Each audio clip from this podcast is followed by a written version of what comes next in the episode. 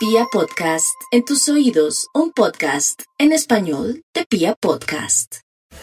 Sí, así es, estamos ante una magnífica semana en el sentido que eh, la luna va en camino de la amalgama exquisita que se produce todos los meses con el sol.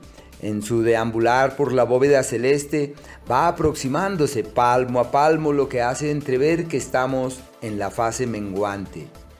Este es un periodo en el curso del ritmo lunar contemplado desde la más remota antigüedad y avalado por la tradición agrícola como aquel propio de la restauración, de la armonización y del equilibrio.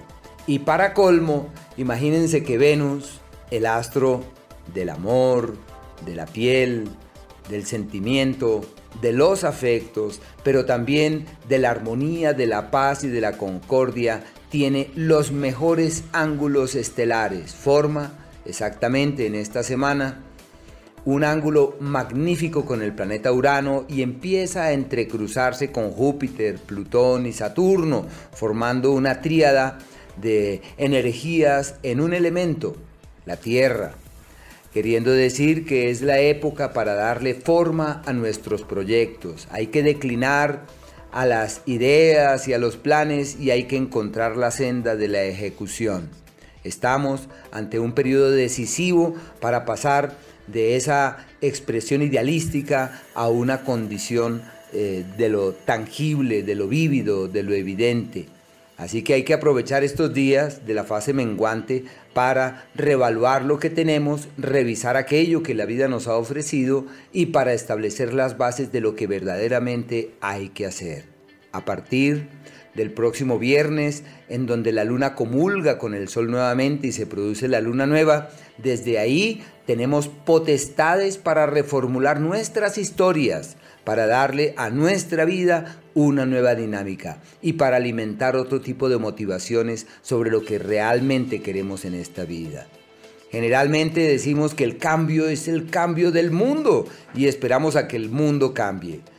Pero el cambio verdadero es un cambio interior y es allí en donde nosotros debemos enfocar nuestras energías, focalizar nuestros esfuerzos y entender que si cambiamos desde adentro, el mundo empieza a cambiar. Pero si esperamos que afuera haya un cambio y adentro seguimos iguales, tengan la certeza que eso nunca va a pasar nada que trascienda.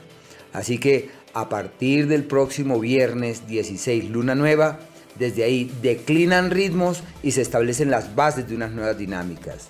Ya desde el próximo sábado, energías maravillosas, sábado 17 de este mes de octubre, energías maravillosas para caminar con fuerza hacia nuevos destinos. Lógico que hay una invitación para todos nuestros amados oyentes. ¿Cuál es esa? La luna en conjunción con Venus. Lógico, les toca levantarse temprano para observarlo y los que no, bueno, ya saben que está allí. El día martes y el miércoles, si se levantan temprano 4 de la mañana, 5 de la mañana, 5 y media y miran hacia el oriente, podrán apreciar a la luna al lado de un lucero hermosísimo y gigante, Venus.